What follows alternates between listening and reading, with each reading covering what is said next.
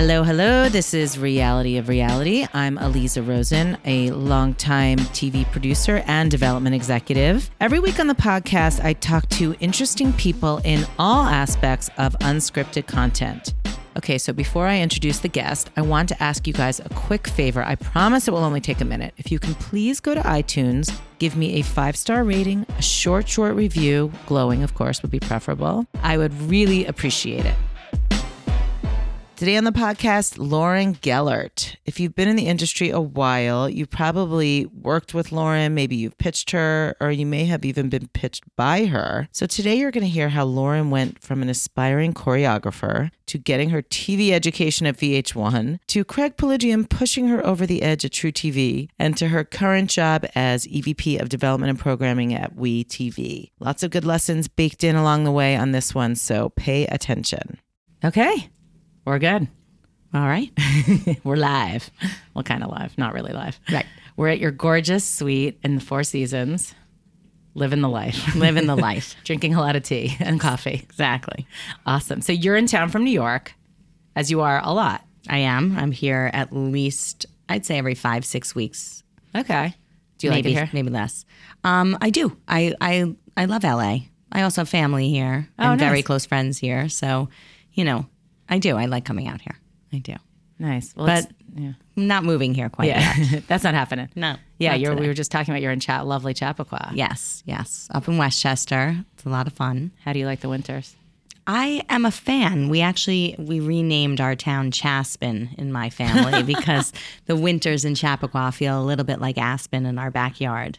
And while we're not skiing, we are enjoying uh, some beautiful, beautiful snowfalls. I mean, if you're into that, the East Coast is great. If you're not into the cold, as you're not into the cold, don't move there. not fun. So I always start by saying how I know my guests, and I was thinking about on the ride over here that you and I have known each other a long time. Very long time. So we overlapped at VH1. You were at 1515, which was sort of like the mothership, and I was at 1633. I think I sort of knew of you. I don't know if we interacted, but I knew you. My you knew my boss Susan Horowitz. Yes. who I ended up starting a business with a few years later. So that was like where the connection was made. I was like, wait, I think I do know Lauren Geller. Yes, and you were at Court TV. I was. I was. I was at VH1 for my early years, uh, Right. 97 to 2004. I like to say I grew up there. Yeah, And with then- Eli Lehrer and Corey Abraham. Yes, and before them with Jane Lipsitz and Lauren Zelaznik and Jeff Gaspin Oh, like and Jerry? Leo Yeah. and Noel Siegel. And Oh my There's like there's many many. Um, I had five bosses and three regimes in my eight years at VH1. Who was the regime when you left? When I left, it was Brian Graden. Right. Okay. God, there's so many people have, like in our business have gone in and out of there and Yes. gone on to good things. Yes. It was great, right? I loved it there. I loved it. I still look back on that time as um, my childhood in TV. Right. Um, and I, you know, I mean, I remember working on storytellers and, you know, pulling footage for people and just getting to do some super cool things like be the Rolling Stones talent guide for the VH1 Vogue Fashion Awards. I mean, really like fun, young, cool things. A hundred percent. I always say it was the best job I ever had because I, same thing. Like I was, you mentioned storytellers. You see my feet in so many of those pictures of Lenny Kravitz, Alanis Morissette, because you know Loved you it. get the perks of sitting right there, and then the next day I would be interviewing them. It was like a dream job. Yes, we have photos in my basement of my then boyfriend, now husband, and I in the audience with Lenny Kravitz and Stevie Nicks and a few others. That's So funny. So we were both at Lenny. Yes, So so Lenny I met Lenny after the show that night, and he was like on. You know, he was high from like so happy. It was a great Brilliant. show. Brilliant. Next day, he shows up two and a half hours late to the interview. I'm like, you asshole. of course. yeah, totally hungover, not apologetic. I'm like, ah, this is the rock star life I know and love. exactly. So before, so I, I didn't know you went to Northwestern until I read up. I up. did. I graduated bio. from Northwestern. Yeah, I went to grad school there. You did? Yeah. Did you go to Medill? Oh. No, I was a dance major. Really? At Northwestern. As a matter of fact, I transferred to Northwestern to be a dance major because it was so important to me. Where'd you transfer from? Um, University of Vermont, which I still call my college, even though Northwestern was my university. Because Yeah. my besties are all from my UVM days. Ooh, we have to talk off mic about that. I bet you know we know a lot of the same people. Yes. one of my good friends went there too. Yeah, I loved it. I did, but I loved Northwestern for. Um, I I worked hard there. I worked really hard there. Did you think you were going to be a dancer? I thought I was going to be a choreographer. Really? And when I went back to New York, I had a goal of working for the Tony Award winning choreographer of the moment, which was Susan Stroman, who had just won for Showboat and was going to be working on the musical Big. And I found my way to working for her. Wait, did she do the producers? Is that the same? She did. Yeah, Yeah, she's Yeah. huge. Yeah, she's huge now. She then she was the choreographer, not the director. Now she's both. Amazing. But she when she was a choreographer back then, she was actually married to a guy named I think his name was Mike Ostrom or something like that. And she was might have to fact check his last name. but he she and he were married and he was the director for the musical Big and she was the choreographer and I was going to figure out how I was going to work for her and I did. Um, so how did was- you? How? that was pure networking skills. That was, um, you know, I did the traditional, I'll apply for the mentorship program through the SSDC, the Stage Directors and Choreographers Association, you know, get a mentorship with her. And of course, she interviewed me and didn't choose me as the mentee. but I was like, well, I'm still going to work for you. So I realized through my research, um, in New York that and I was working for different musical theater projects and finding my way to doing different things within dance and musical theater and I was looking at who the producers were of Big the Musical. And a guy's name came up, Ken Greenblatt. And I'm like, huh, is that the same Ken Greenblatt whose kids went to Camp Sequoia? I think it's possible. Wow. And I went to Camp Sequoia, and my sister was in Ken Greenblatt's daughter's bunk. See, it all comes back to Jewish geography. It does. I called my sister. I Wow. said, call your friend Lenny Greenblatt. I need to meet with her father. And I went over to Fashion Avenue on 7th Avenue to meet Kenny Greenblatt, who was a total rag business guy who was a big fan of musical theater and liked to invest in and produce musical theater on the side and had done a few Broadway projects. And his office, you know, among the manufacturing business, had all these big Broadway posters. And, um, and he said, What can I do for you? And you know my kids. And I said, You can get me a job with Susan Stroman. And he did. And I went and worked for the Freydberg Company, who was his producing partner, who was actually the Broadway producer, Jim Freydberg. And then a few times a week, I would get Susan her Diet Cokes and sit on the Shubert stage and stand under a light once in a while. And I realized pretty quickly I was not going to make a living doing this. Did you enjoy it though? I, I loved being around the Broadway theater and I loved opening night and I loved, you know, everything about the FAO Schwarz opening night party and Oh, that which must was have been amazing. a blast. Did you get to do the piano? Yes, we did the piano and it was it was surreal and doing the previews and listening to the notes and things like that, but I knew while I was a dance major, I wasn't a technical dancer who was a performer. I really wanted to choreograph. I really wanted to tell people what to do. Shocker. and um and so I realized pretty quickly in working in Jim's office, you know, I also helped out with accounting and I also helped out with um, some of the newer um, producers that were being housed there and reading scripts and doing coverage. And, you know, then somebody was all of a sudden doing an independent film and I was working on the independent film. And so I, I learned a lot. And one of the things I learned was that this was not for me. But I found my way to television because of it, because I hadn't given up on the choreography thing. I somehow befriended Tony Roberts, the actor. Wow. Um, and that was through, again, my networking skills because I wanted to meet Rob Marshall, who was the choreographer of Victor Victoria at the time. Yeah, I went on to do Chicago. Exactly. Yeah. But this was before that, right? Yeah. And um and so Tony became a bit of a mentor to me. And after he would do Victor Victoria, I would go and sit with him at Joe Allen and talk. And, you know, and eventually I would dog sit for Max, his dog, was named after his character in Annie Hall. I was just going to say for the kids who don't know who he is, go see Annie Hall. Exactly. He was a major, love- major New yeah, York actor. major. And big Broadway actor, too. Um, and Tony one day said to me, What are you doing, Lauren? I mean, we were literally sitting at his kitchen table. And he said, What are you doing? And I said, What do you mean? And he said, Well, I, I just, I don't see what you're doing here. You really need to be doing something every day. You really need to be figuring something out. I have a friend who's coming. She's going to be starting up a TV network. And I think you should talk to her. I think you should go work for her and she was starting up a network called um, WBIS. Dow Jones and ITT had bought a local station. S plus tagline was "Sports Money and Oh Yeah Life," and it was a, a Oh, total yeah, local place. Funny. And what? Give um, me a year. that was 1996. Okay. 1996. And um, I went and got a PA job working on Money, Style, and Power was the name of the show. And um, I was going to be a PA, and it was a two hour, five day a week, live to tape, daily um, talk show geared toward women who you were probably hoping were working women on bed rest because it was on at 10 o'clock in the morning. So if, Yeah, if they weren't on bed rest and having a baby and they didn't have a TV in their office, I'm not sure how they were going to watch this show. Very small demo. Very small demo, but I I grew there. and I- Yeah. So you found like I, found TV. yeah, like it felt more like you than the Broadway thing had been. I think it felt more like a paycheck.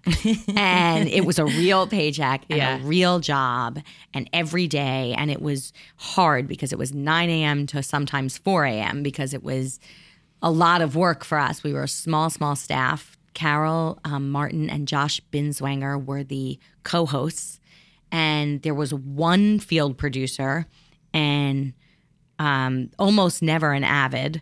Right. Those kind of jobs are so great. I came up in news. And first of all, people, I mean, live to tape is just for people who know, it's basically the same thing as live, although if Mm-hmm. you have to, you can edit it later. But you, the, you, you act as if it's live. Correct. And that kind of trial by fire and having to do sort of, you know, the broadcast news style, you know, VHS tape in at the last second, like there's no better training than that. No, it was great. It was great. And I learned how to be a field producer because they wanted, um, I started to develop a segment at the end of the show called On the Verge, something up and coming around New York, something young Fun. and hot and cool, right? Right. And so I, um, I, oh yeah, I know how to do that. And I, you know, just learned to go out with a crew and collect footage and, you know, what is B roll. I learned all of that. Did you learn how to edit?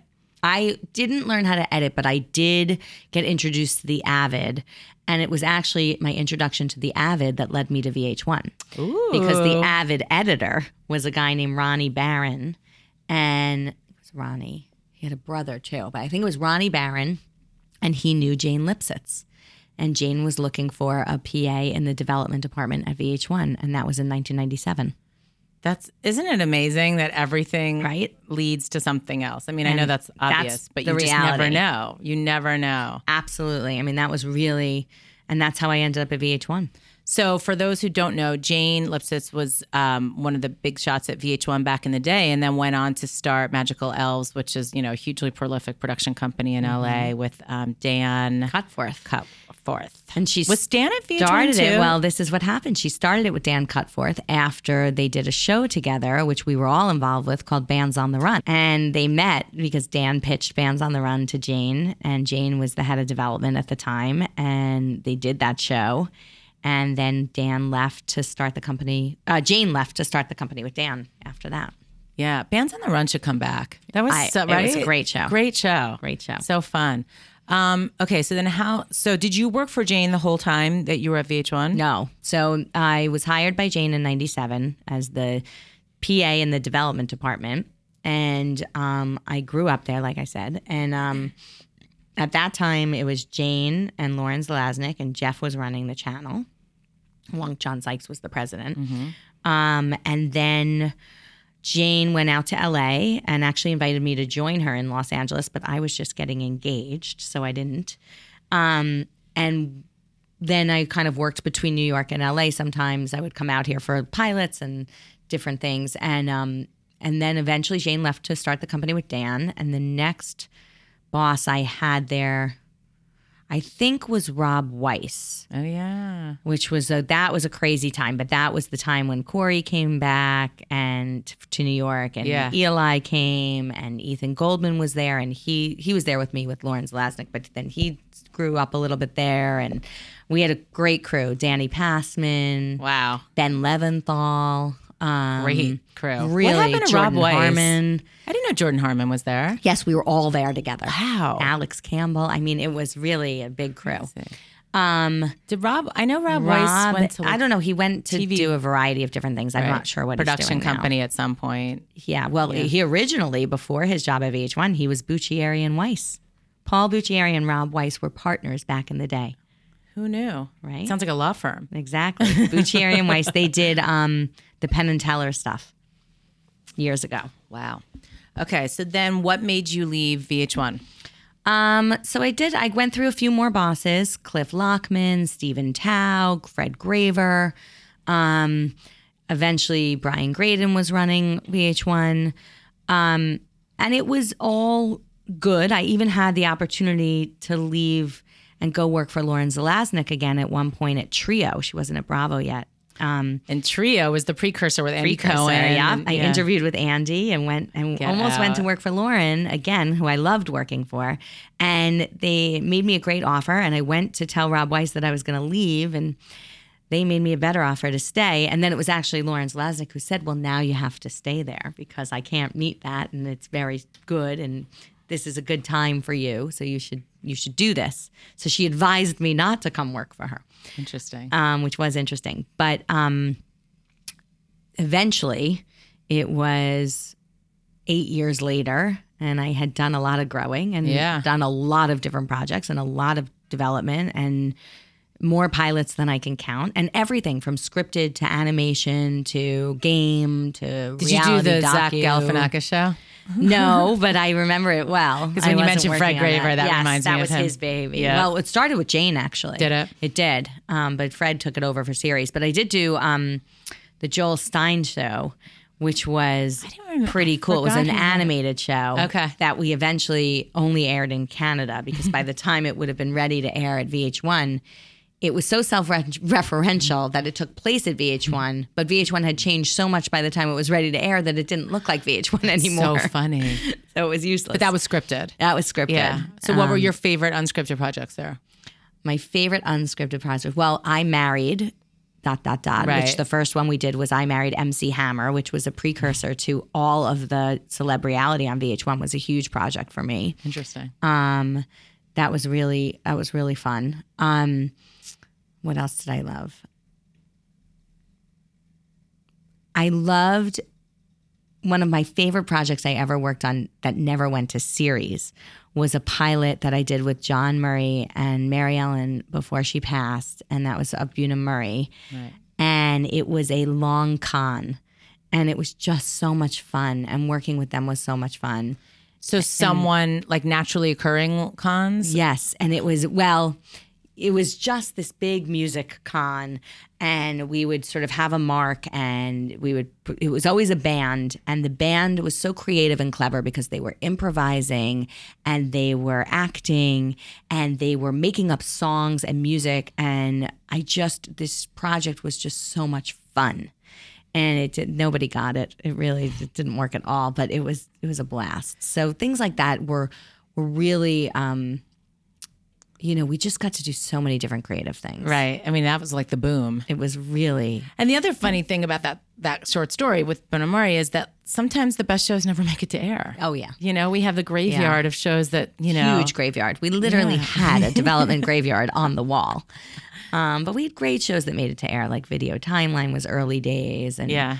you know, I mean, endless. Needle Drop, that was one of my favorites because it, it was it was an easy show, very inexpensive, and it was literally just introducing the new music. So I would do it like with Doug Cohen. I was just in the say, did you work with know, Doug? Yep. Yeah. Doug. Um, Doug, who's at Nickelodeon Yeah. now in the music department. yeah, we would just like find these great, you know, new what was the new music of the day and how could we get it in front of the audience. It was just fun.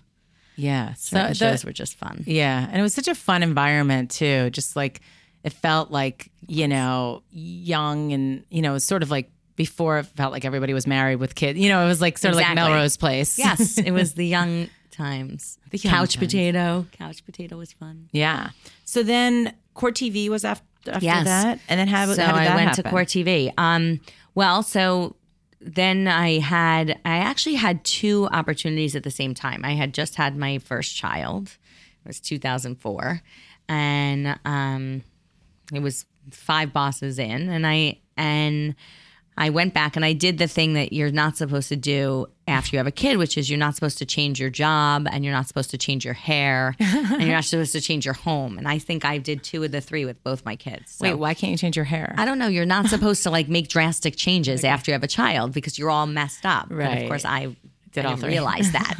Um, and I had I had some interesting opportunities. I um, few Rob Weiss had gone to Fuse, and he was interested in me coming there at the time, and um, and then there was this world at Court TV that I knew nothing about. Um, but Lynn Kirby was there and she was looking to go a little more pop and pop culture and bring that sensibility. And so someone had mentioned me to her. And Lynn is one of my closest friends. she is. I love her. I love Lynn Yeah, Kirby. I'm still trying to get She's her on the amazing. podcast. She should do the podcast. She's always Lynn, like, do yeah, the yeah, podcast. Yeah, yeah, yeah. What about this person? What about that person? Like, no, I Oh, want she's- you. She's a great She's podcast. the best.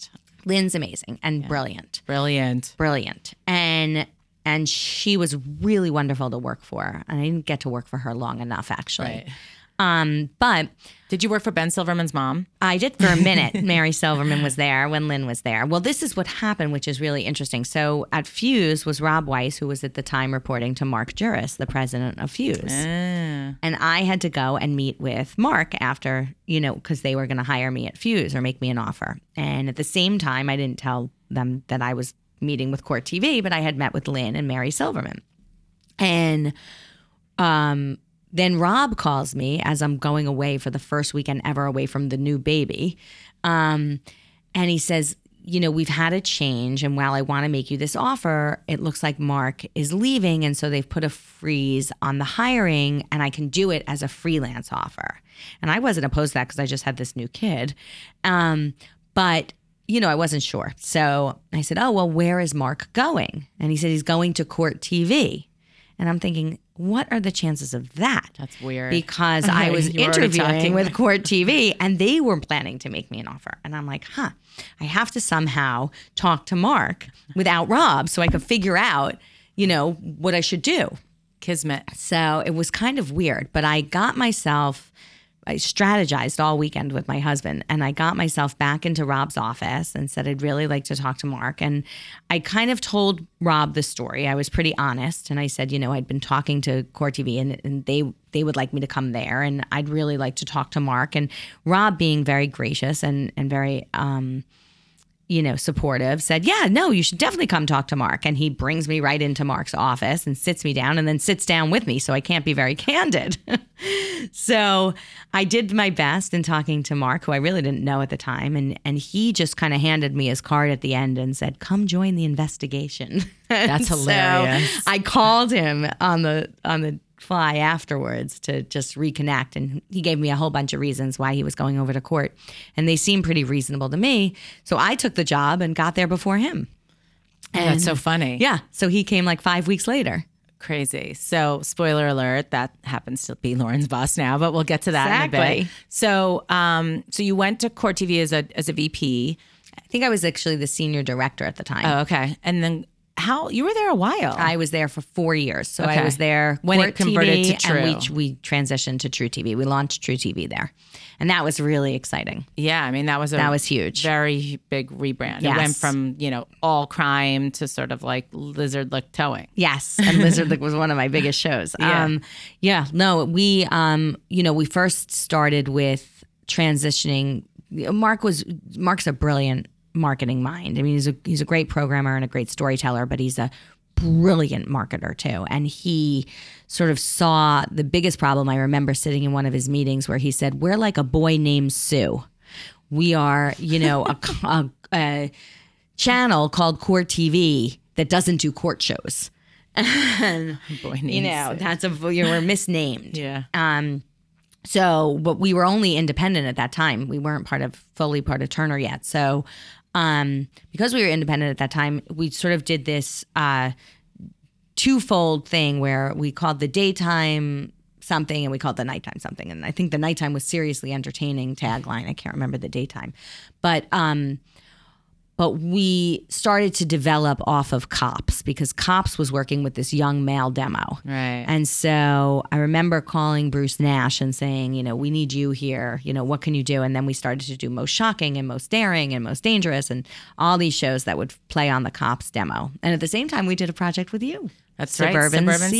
Secrets. That ended up going a while. It but went that for a was very long time. Court, That was court. That was court. And did We- make it to True for a little make while. it to true but it, it was um we called it bitchy forensic files. it was right at was the like Desperate. Housewives. Exactly. It was right at the time of Desperate Housewives. It was a Yeah. brilliant pitch.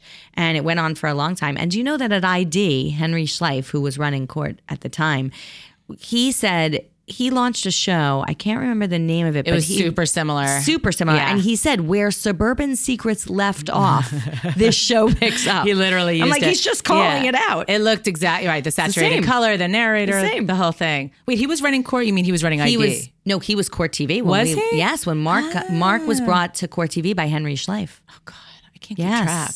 and Art Bell was there too. Oh my Gosh. Um, okay, so then you were at True for four years. So yeah, or Court sorry, True. Court, court True. So True. We two years after my time into Court TV, um, True TV evolved, and it was at the same time, and the ability came from this, um, the ability to launch True TV. It was at the same time that. Um, they bought us wholly and we became part of Turner. Time Warner brought us wholly. Right, we right, became part of Turner and um and that kind of gave us the the bandwidth and the financial ability to rebrand and you know be able to promote on TNT and TBS and that kind of thing. So we we developed True and we launched True and we did it off of our our we had this kind of sub brand inside Court TV called Red, real exciting and dramatic. And that was the most shocking and the most daring, the mm-hmm. cop stuff. And so we were building this 18 to 49 male demo. And that's what we kept building on when we were doing True. And that's what made True so successful. And True became a top 10 network. I know it's weird. The evolution has Yes. been. Uh, well, they. I mean, they kind of got away from. They what went away from it, doing. they went into something else. right. They leaned into comedy. Yes. Um, interesting. Okay, so then you left to go to I want to say RDF. that is correct. yeah, Yeah. and that was your first foray on the production, Production company side, side. Were you just sort of like curious? To I was that out? exhausted. I was exhausted. like, I'm done. I had my second baby. Yeah. And again, she decided to get a new job right after having a second baby. I was your pattern. commuting for the first time. Right. Um, and I was fed up with Craig Piligian, and he knows this. I was fed up with Craig Piligian, and he's the one who pushed me over the edge. Wait, what show was he doing He was you? doing a show called Man versus Cartoon. Okay. A pitch I took over breakfast at I think the Ritz with him in New York, and it was one of these like, you know, we could never do this. And I read this thick pitch cover to cover. And I'm like, we could never do this. And I really want to because it was basically, it was so perfect for the demo in that 18 to 49. And we were going to blow shit up. And um, it was sort of this Mythbusters uh, meets Wiley. Coyote um, you know, could all the experiments that Wiley. Coyote did in the cartoon actually be done?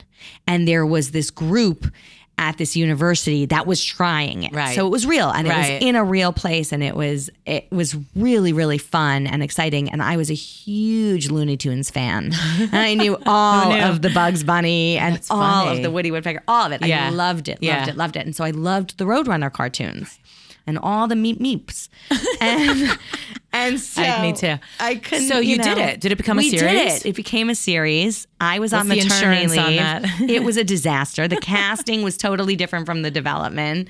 Uh, it didn't work at all. It was a total bomb and it really didn't hold together well as a show and I I had been on maternity leave while the show was kind of coming together and so by the time I came back it was just such a mess and and Craig was just yelling at me all the time so for for the uninformed who have, who don't know Craig or haven't worked with Craig, and I, I, you know, I love him I, will say I've met him only a few times, but his reputation definitely precedes him, and and it definitely includes a lot of yelling at network executives, which always amazes me because as someone who has not had the luxury to be able to yell at network executives, uh, and I don't know that you know even if I was in his position, I would. I'm always amazed by. I mean, there are some, by the way, you say you love him. There are some that do not No, and will not work with him. That is true, but I had a good re- working relationship with Craig, and it, and it was because we had done other projects together as well, and because I really didn't want to. I had met him back when I was at Court TV, and he had pitched us um, Ghost Hunters, and I wanted to do it, and I think Lynn Kirby also wanted to do it,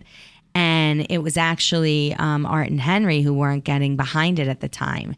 And it was a shame because it was a good Yeah. uh, show for us at court at that time. But we didn't do it. But I was really respected that success, and um, and then eventually we did a show together when Mark was at court called Bounty Girls, which was super fun. Yeah, I remember and that. Hard to do. Uh, not incredibly successful. It was just okay. Um, but but it was we actually worked well um, and really and and made a show that was pretty good. Um, and so you know we continued the relationship over the years and and Do you have a show with him now? no, but we did have David Tutera for a very long time. Oh, I didn't know that was Pilgrim. Me- It was Okay. funny that it was Pilgrim because I was so used to Craig's 18 to 49 male demo work that when I came to We TV and said, Are you kidding? They do David Tutera? Um, but they did. And we did a lot of versions of David together Yeah. for the last six years. We just recently stopped doing that show in the last year. Right. Um, okay. Well, yeah, I want to get to to we in a moment. So the RDF, uh, I know we got away from it a little bit. Oh, yes. That was a couple years. Or? Yeah, so I was there for a couple of years. Um, I actually I thought I was going. You know, I was tired of the male 18 to 49. I was exhausted. I came out here on a business trip and was sitting down to talk with Chris Coelen about um, some stuff for uh, True TV. I was having him do some casting for a show called All Worked Up, and um, and we got into talking about um, me working for him. And yeah, I never really had thought about it, but I was really, I had just been yelled at again. And, and I was really tired. And I was commuting five days a week. Yeah. It takes its toll. It took a toll. And I said, you know what, it might be time to do something else. And and I wanted to do, you know, in my mind, I was making like, you know, makeover shows. I think I, in my mind, I was doing Say Yes to the Dress. Right, I was right. doing something completely different. Right. And unfortunately, and probably also fortunately, I ended up um, just inheriting my own stuff because we were launching, we launched the spin-off of All Worked Up. We, we took Lizard Lick, the people, did a, a pilot. And by the time I got to RDF, I was going back to convince my old bosses, Mark and Darren Campo, we should do this as a series. That's funny. Lizard Lick the series. And so that's what I ended up really spending a lot of time on while I was at RDF, That's crazy. which was crazy. And what did R? I, I know I should know this, but what did RDF slash Zodiac become? Like what so is it became Zodiac. It's so, now Zodiac. um, well, I know it Zodiac something is else gone. now? Right. Yeah, I don't know. Well, Chris left. so he when- kinetic now? He's kinetic. Okay. So he left, and he, which was a bummer for me because actually I loved working for him at that time, Yeah. and um, and we were we were doing some fun things, and I was building our true library, which was the irony. So funny. But um, but I. Uh, Chris, when Zodiac came in and bought Yeah. the whole thing, Yeah. and so Chris left and started to do um, Kinetic. right. I was under contract at RDF for a little longer, and so that transferred to Zodiac, and I did not enjoy that time. Yeah. transition I really did suck. not. I didn't. The British um, guys who came in really wanted us to focus on broadcast. We were sitting there saying, "Well, you realize our business is really the future is cable, not broadcast. Look how many shows unscripted are being greenlit by." Broadcast TV, it's maybe one, Right. Because you had all these legacy shows, And you get one season if you're lucky. Right. You know. it was very, very hard to do. And so, you know, I remember making a presentation about why cable's important, why New York is important.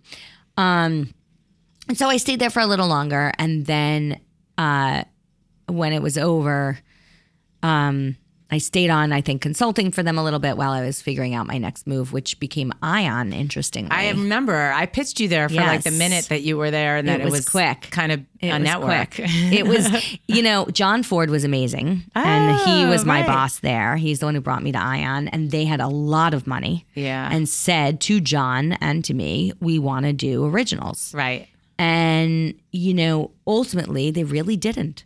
Yeah. They wanted Right. to. Um, they wanted to try, but they didn't really want to spend the money to really compete in, certainly in the unscripted original arena. Yeah, I remember we brought because you were syndicating Criminal Minds, Yes. and I brought you like the real Criminal Yes. Minds, and you were really excited about I did. it. I loved that. and then we actually ended up getting it um, to series at LMN, but I remember you wanted to buy it, and you're like, I can't. Yep. We tried tried to buy a lot of things. Yeah. Um, I thought Dance Moms was a good pitch. And I remember my boss at the time saying, Oh, you knew that was going to be a good show. Good for you. It was the only boss I ever had who, who I didn't buy something and he congratulated me on recognizing it was a good show. That's hilarious. so that must have been frustrating. Um, That was frustrating. Yeah. And John left. I was there under a year. Um, but what happened was John left and he went to consult for an old friend of his at WeTV, Kim Martin. And there was an SVP job open at WeTV. So John was consulting while they were looking for someone. And sure enough, John and I spoke and he's like, huh, I think this is the perfect job for you. And I Oh, so thought you went. So Mark didn't hire you. Mark, Mark came wasn't after there. you. Mark wasn't so funny. there. For some reason, I thought he brought you in, but it was. he didn't. No, were- I was there before him. Actually, Were you under John Miller? No, John Miller was whose job I actually replaced John. Okay, got it. Um, no, I was under Kim Martin, who was the then president, Right. and it was John Ford who was consulting for Kim, and actually, and Marc Juris, who was still my friend and a mentor to me. I told him about it because he had been part of the um, Rainbow family and he had been at Fuse and knew Right. Josh and Ed and Kim and he was friends with Kim. And I said, call Kim about me. And he did. So it was really between Mark and John um, is really why Kim hired me. Um, so yeah. And then I, that was back in um, 2012. So you've been there six years. Yes. And you are really, you know, you and Mark together are really credited for transforming We. I mean, Yes. when you got there, it was kind of weddings.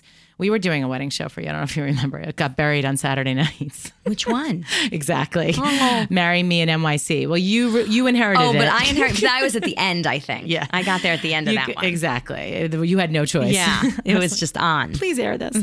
um, and so you kind of inherited a lot of wedding, like We I think the inherited Joan a lot and of Melissa. wedding. I inherited Joan and Melissa, and I will say I inherited the Braxtons.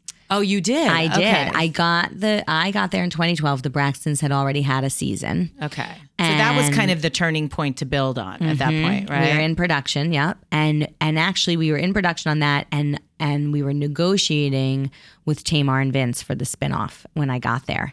They had been negotiating. And I remember being on the business call and um and I'm like, well, you know, timing wise, you know, I was looking at things. I said, well, timing wise, if we can't get this deal closed, we can't do this show because we can't launch it in any other way than behind Braxton Family Values. So if they don't want to do it, that's fine. And I didn't know that Vince was on the phone. Uh oh. And he was like, who's the angry white lady? Oh, that's hilarious. Oops.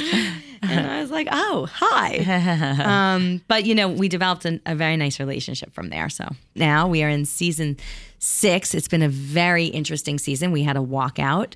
Um, What does that mean? uh, the cast didn't show up one day. Whoa. It's all over the press. Oh my God. I need to read up on this. Yeah, it's a it's a good story. Wow. Um, but they the the sisters are are coming back and um, Amazing. and Tracy's been holding down the fort and we've done some really unbelievable uh, episodes in the last few weeks. We've really been doing it in real time. Which w- by not by our choosing, but because we've had to, we're like we don't know what's going to happen That's next. That's cool. That's cool. And the Tori so Spelling model. It is a little bit. Yeah. Um, and ironically, it's with Dan Cutforth. Is it's the Magical Elves. So, my old friends from 1997 are my partners today. It all comes Um, back. It It's all comes back. So you have okay. So you have that, which has been a massive cl- hit. With And can I say something for reality fans? Of- Actually, of course.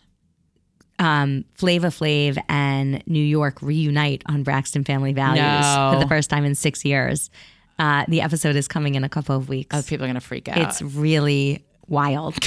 it's like the Were most crazy, at bizarre VH1 thing. for that show? Yes. Yeah, that's amazing. Um, Noah Pollock had. Um, I should say I was at the tail end. Now that I think about it, I wasn't really there for I Love New York. I had I had left. okay. I was at the tail end. So Mark Cronin, that's, Yes. yeah, he produced. He had Yes. uh, Noah Pollock had him on his podcast talking about that with Brian Graden. I think. Yes. I don't know if you heard heard the no, podcast. I didn't hear it's it. really fun, but that's fun. yeah, because that was just one of those like as soon as they Yeah. saw them, they're like that's a show. I was the early days of that stuff. You know, like I said, I married. Exactly. I was the very beginning of celebrity. Yeah, there. it's incredible. And you guys have been really successful. Like you've taken what I think's really been interesting about the evolution of We is that you've managed to take do new stuff, but also take old stuff, reinvent it, and have it work. Yes. So Kendra Yes. on top and Mama June still hot or Mama not. June. Is really Mama the June amazing one. hot or not? Okay.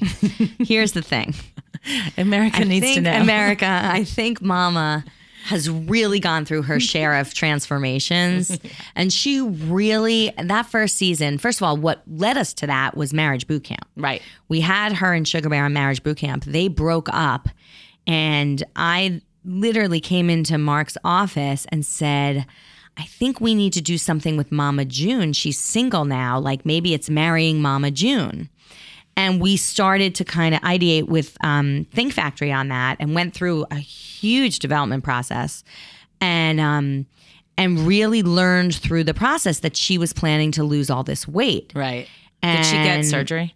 She did. Yeah. And and she was planning it. We Right, didn't right. You know, she was telling us this is happening and Yeah. and the producers and also my boss was saying, you know, Mark was saying, let's lean into what's really happening here. Yeah. Let's not try and marry her off. Let's Right. try to lean into this this major transformation Right. of this woman. Which will be fun. and we did. And and that was a huge so that was the highest rated reality show of 2017, the newest the newest Really? the, the highest rated new show Wow. in all of cable um, because it was really something. It was, un- and so she was hot, in my opinion. and now she, like all women who lose weight, no, not. is a bit of a yo-yo, like I am, and like many I of us am, are. yes, I'm a yo-yo, that's funny. So I can relate, and I think most people can relate. And while I think she looks fantastic, um, she's certainly not the size she was uh, at the end of that first season. But she's she's been yo-yoing. She's been going up and down like like everyone, and and she's struggled with it. But she's also embraced her current figure and how she is, and she's in love. And we've chronicled that. We just finished our last. Uh, the season um we're actually shooting again now but um yeah she's she's real and she's smart and Really? yeah and she um and she's fun and funny, Yeah. And and like i said she's in love which is a really different side of her that we just chronicled on the show and um and now she has a granddaughter and pumpkin and josh are living with her and alana just did um dancing with the stars junior I saw that. which is amazing uh we sat there in the audience watching her and, and it's she- crazy to see her a little grown up now. yeah she's she too is really growing up That's Honey Boo Boo for Honey all Boo of you Boo. who are wondering. Honey so, um, and I, I don't know if you heard, I interviewed Leslie, um, Think Factory for, um, oh you did yeah, yeah, yeah, uh, a couple months ago. oh Yeah, he, we didn't talk about. Uh, you know, he ta- he he more talks about like He likes the, the scripted, 50s. right? And, and he likes his his movies. loves his a movies and his scripted. Exactly. But you know what? Leslie's been an incredible partner to us, and all of the Think Factory guys, Adam and Adam. Adam, I said everyone here's named Reed. Adam. Yeah, Adam Reed, Adam Freeman.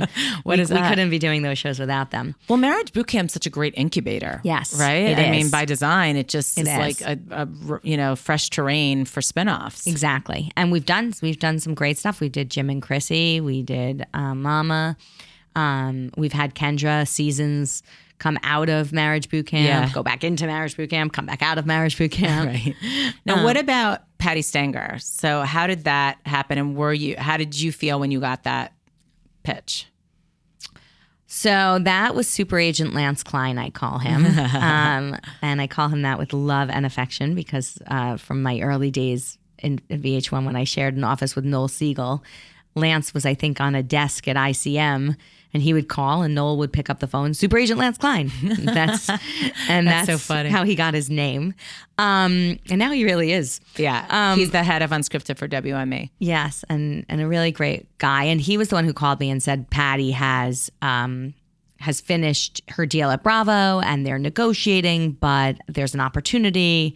And Mark was a huge Patti fan, and I was a Patti fan. Um, and we thought maybe this was a good opportunity for we because marriage boot camp we kept trying to figure out what was the dating space for us where how could we grow that audience um so we tried. Um, I think the show we did two seasons. I think it was a good show. Wasn't so different from the Bravo show. The only Right. difference was location. Right. You know, we sort of set it in a in a retreat in a hotel, um, where she would do these weekends, and it had a lot of um, a lot of the same great beats and some more of the crazy reality that our audience always loves.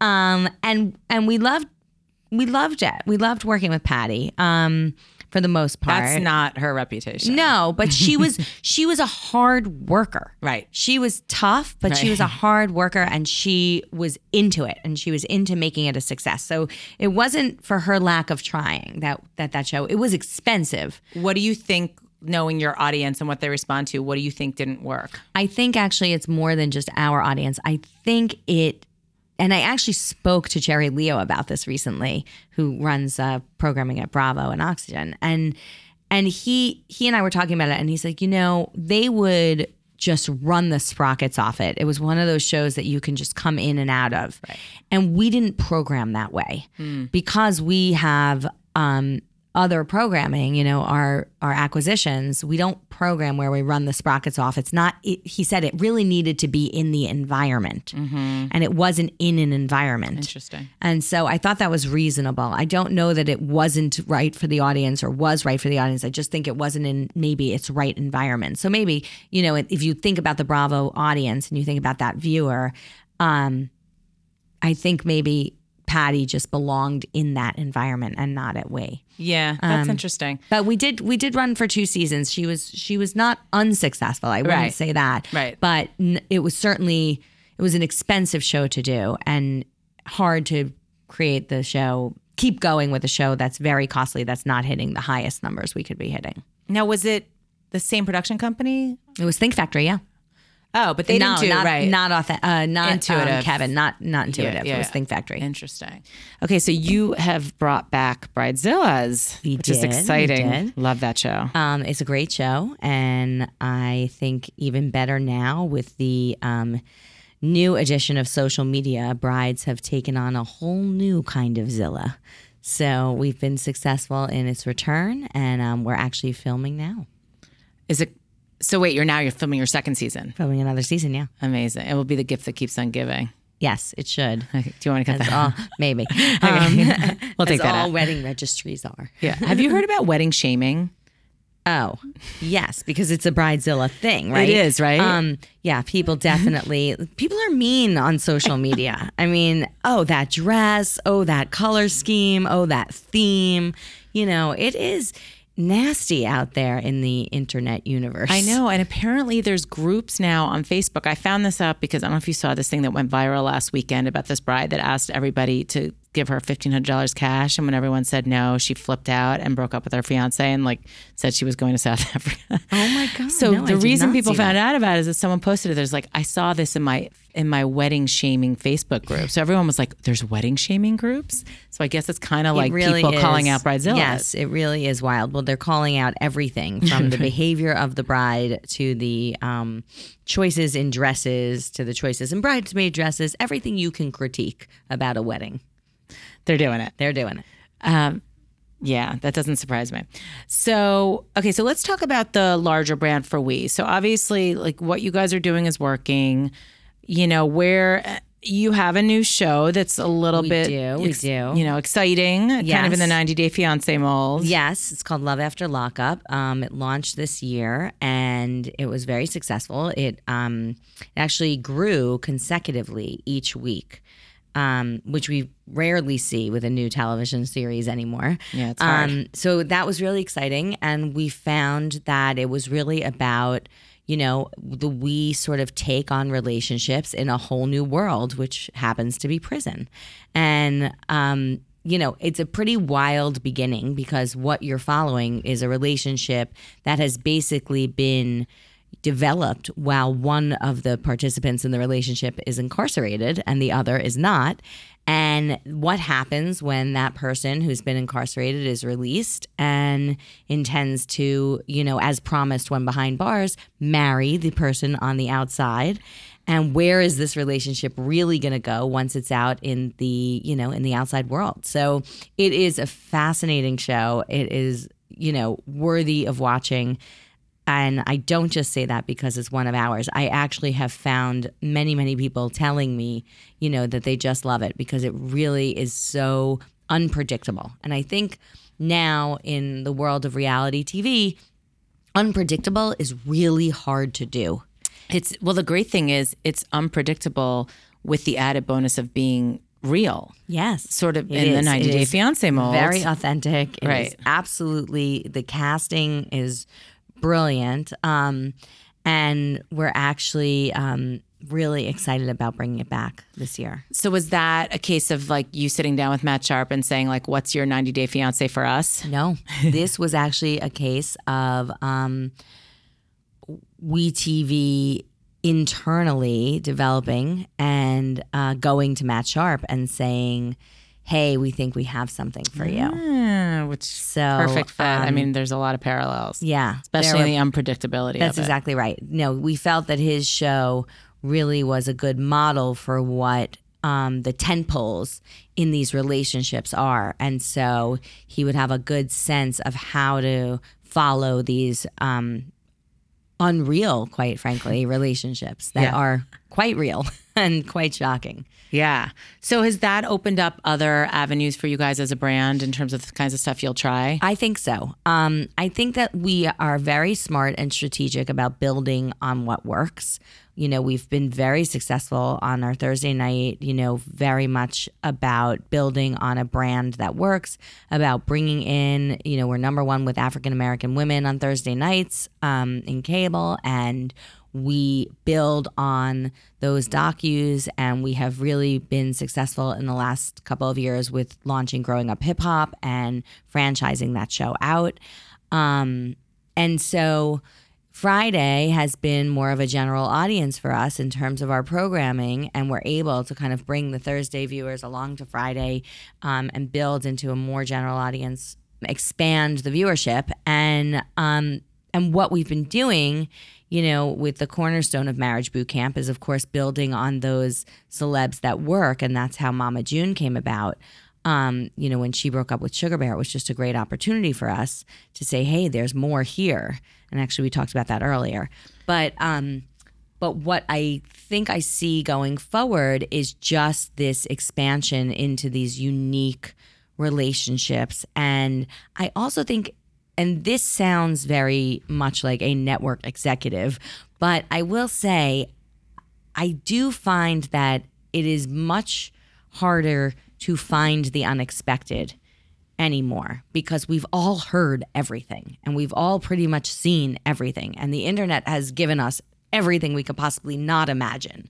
And so when you hear a log line for a show that sounds like something you have never heard before, that's when you kind of say, okay, I think I can grow this way. And that's what Love After Lockup was for us. It felt like something brand new. It felt like something unique and different. It felt like, oh, there are dating sites where people go on and it's called dateaninmate.com. really? That's a thing? and you guys found your way into crime, the back way in. Right, it's a back way in. Although we don't, we we're not planning to expand Don't into the crime space. Don't bring us crime. to we. But w- is there something that's on another network now that you would unexpectedly do that people wouldn't expect, that producers wouldn't expect? I can honestly say no. Um, that's good, You know, right? I, I don't. Right. I don't think that I'm looking. You know, I think if I said things like "low," I'd love love and hip hop. Sure, who wouldn't like those numbers? And I know I have an audience for it, but that's not new and unexpected. Yeah. Um, you know, I don't think there's a show out there these days where you're like, oh, I wish that was on We or I'd want that to be on We. Um, I think that, you know, I think we are trying very hard to just go for um, some bold choices while protecting the viewership. And because right now, today in TV, you really have to cater to the viewers that are already coming to you because it's very, very hard Right. to break through Right. to new people. It's true. I don't end up interviewing, you know, I interview more producers and network execs, but I love having network execs on because I do love your hearing your perspective because of course, right, producers complain, network execs complain, and never the two shall meet. So so now's the opportunity, right? So so speak to the producers in terms of like what what is the biggest frustration from your point of view with producers when it doesn't really work? Like what should what do we need to know? Um, you know, I don't think, first of all, I look at myself as a producer. Right. And I, I have been a producer. I started as a producer. Yeah. I've been a field producer. I've been a story person. I've been an EP. I, I've done all of the different jobs and, and many different kinds of genres. And I think that it is a tireless job. And I think that it is for the young and the smart And the optimistic. and the optimistic. And and I think it's very challenging. And I've pitched networks. Yep. And I remember, you know, going to RDF for the first time and going around to all the different networks with my, you know, my pitches and thinking to myself, oh my God, I feel like, you know, I'm cheating on a test. Because it was the first time, you know, in many, many years that I had been you know, running around. And it was the first time ever that I had been running around to all these different networks. And they were people I knew and friends of mine and colleagues of mine for many, many years. That now I'm pitching them shows and they're telling me about their network and what they want. And I'm thinking, you shouldn't be telling me this. Like, don't I still work at VH1? Is this what year is it? You know, That's funny. It was very funny. Um, But you realize but that- I knew how hard it was. Yeah. And I saw how hard it was. I saw how hard it was to get a development deal, to get a pilot. Um, we did them, we got them, but they were hard. I saw how hard it was to go all the way down the road with a broadcast network for them to tell us that we were going to do something a certain way. Then I went and pitched all these different sales. Um, I, I mean, I, I really I worked endlessly on this project a while back for um, it was basically a time buy situation. We had to get the ad sales on board. And it was really unique. And and you know, you work endlessly and you create decks for all these different things and all these different brands and all these different, you know, audiences, which is what producers do. And only to eventually have somebody somewhere say, you know what? Yeah, we're not going to do this.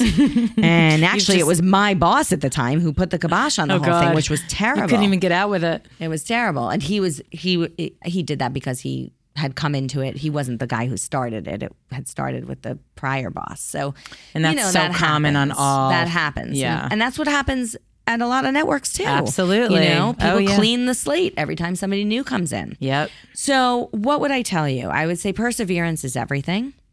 I would say, you know, uh, be smart and know what's already on the air. People tend to forget to look at what's happening that at still the happen? channel. It does. It still happens, even with the internet. um, you know, I think, um, and I think once you're in the production, be open to the 30,000 foot view because once you're in it, you can't see it anymore. Yeah, I mean, I think that you just nailed where sort of producers and execs go That is sideways where we go sideways. You guys are looking at your schedule, what's worked in the past, what hasn't worked in the past, what you're going to marry it with on the air. Pun you know intended. what else we're working with? We're looking at the story, not from the perspective of having shot it. we are literally sitting back and saying, I'm the viewer and I'm going to watch this cut as if I'm the viewer. Right. Because I'm not in the field when that talent told me to go F off. And I wasn't there the day that glam took six extra hours. Right. And guess what? The viewer doesn't care and doesn't know. And so if your story doesn't hold together, then your story doesn't hold together. And if your tease doesn't keep me through that commercial break, then I'm leaving and your ratings going down. Yeah. So I look at the quarter hours and I look at the teases and I look at the story. And we have a lot of meetings at WeTV about story. Mm, That's interesting, actually. I mean, and you know from your own research into the viewer's mind, basically what they want to see and what they what they're expecting, I also know where they left. Right, and where they left. And they and what is the secret? Is that they just love the drama? Oh, there's no question. I mean, they There's just no want, question. They need it all the time. Everyone loves drama, Right. And you, at least for at least what we see. I mean, from what we can Yeah. see, and you know, from the people who keep coming back, they're like, if it's boring, they're leaving, and Yeah. if you don't tease, you know, we talk about teases the way we talk about clickbait. I don't know about you guys, That's but funny. I get a lot of weight loss things on my Facebook feed. and a lot of them are like, if you just click here, you're going to lose 30 pounds like right now. Of course you're gonna click. How can you I am going to click That's until they tell me what food is in secretly killing me and what is it I have to cut out of my diet so that I'm going to be, you know, half my size when I wake up the next morning. Hilarious. That's clickbait. Yeah. And that's that's the secret to keeping a viewer. Yeah, yeah. What do they have to know that if they leave and go to another channel and don't come back, they'll miss? Yeah. This is all all good. All right. Well, we're going long, even though every minute, can, every second, Every second was counts. treasured. Was is, yeah, no, really. And I think, listen, the producer network exact conversation is just an ongoing one that we should all keep having. Yes, because I agree it shouldn't be adversarial, and I think it's like you know race in America or any polarizing issues. Like we have to talk. if we don't talk, we're going to see our business quickly going away anyway. We're Yeah. all seeing the challenges. Well, that's my next. That's my Yeah. final question, which Yeah, is like, what does your next five or ten years look like? Like, Do you know what? I don't know. I really think about don't have the answer. Um, I have adopted a philosophy very recently in my life about being present, and uh, that has been really important to me. And it has actually made me not think about five years from now and 10 years from now because I've made a conscious effort to kind of stay present. And I think that's just for my whole life, for my kids, for my career, for my marriage, my family. I, I just want to be more present. And so, you know, when I think about it, because when we talk about the future, you know, whether it's planning the next year's budget or planning, you know, something personal, um, when we talk about it, um, we do talk about the challenges of where cable TV is headed and, you know, what's happening with Facebook and Netflix and Amazon and Hulu and all these different places and, and what will be. And the truth is, I don't think anyone really knows the answer. We thought 10 years ago no one would be watching TV. Like that was said at many a Realscreen slash NATPE. Like, oh, well, in two years, no one's even going to have a TV anymore. And guess what? We're still watching still WeTV watching and TLC and Bravo. We're still watching TV. Yeah. And there's still viewers to be had. And I don't know, you know, how we watch is different. But I think what everyone will agree to and agree on is that the content is still going to drive viewership no matter where they're watching it. We all know that content is still king and Why can't it be Queen? and queen. It can be you. queen. It Especially be a queen. female network, It damn can it. be queen. It can be queen. Content is queen. queen. right? I mean, look, like and that's that's it at the end of the day. That's I mean, it. I always say stuff. I'm going to come full circle on the interview by saying the way that I always prove that point is back in the day of VH1. The Motley Crue behind the music was my favorite behind the music. I do not like Motley Crue.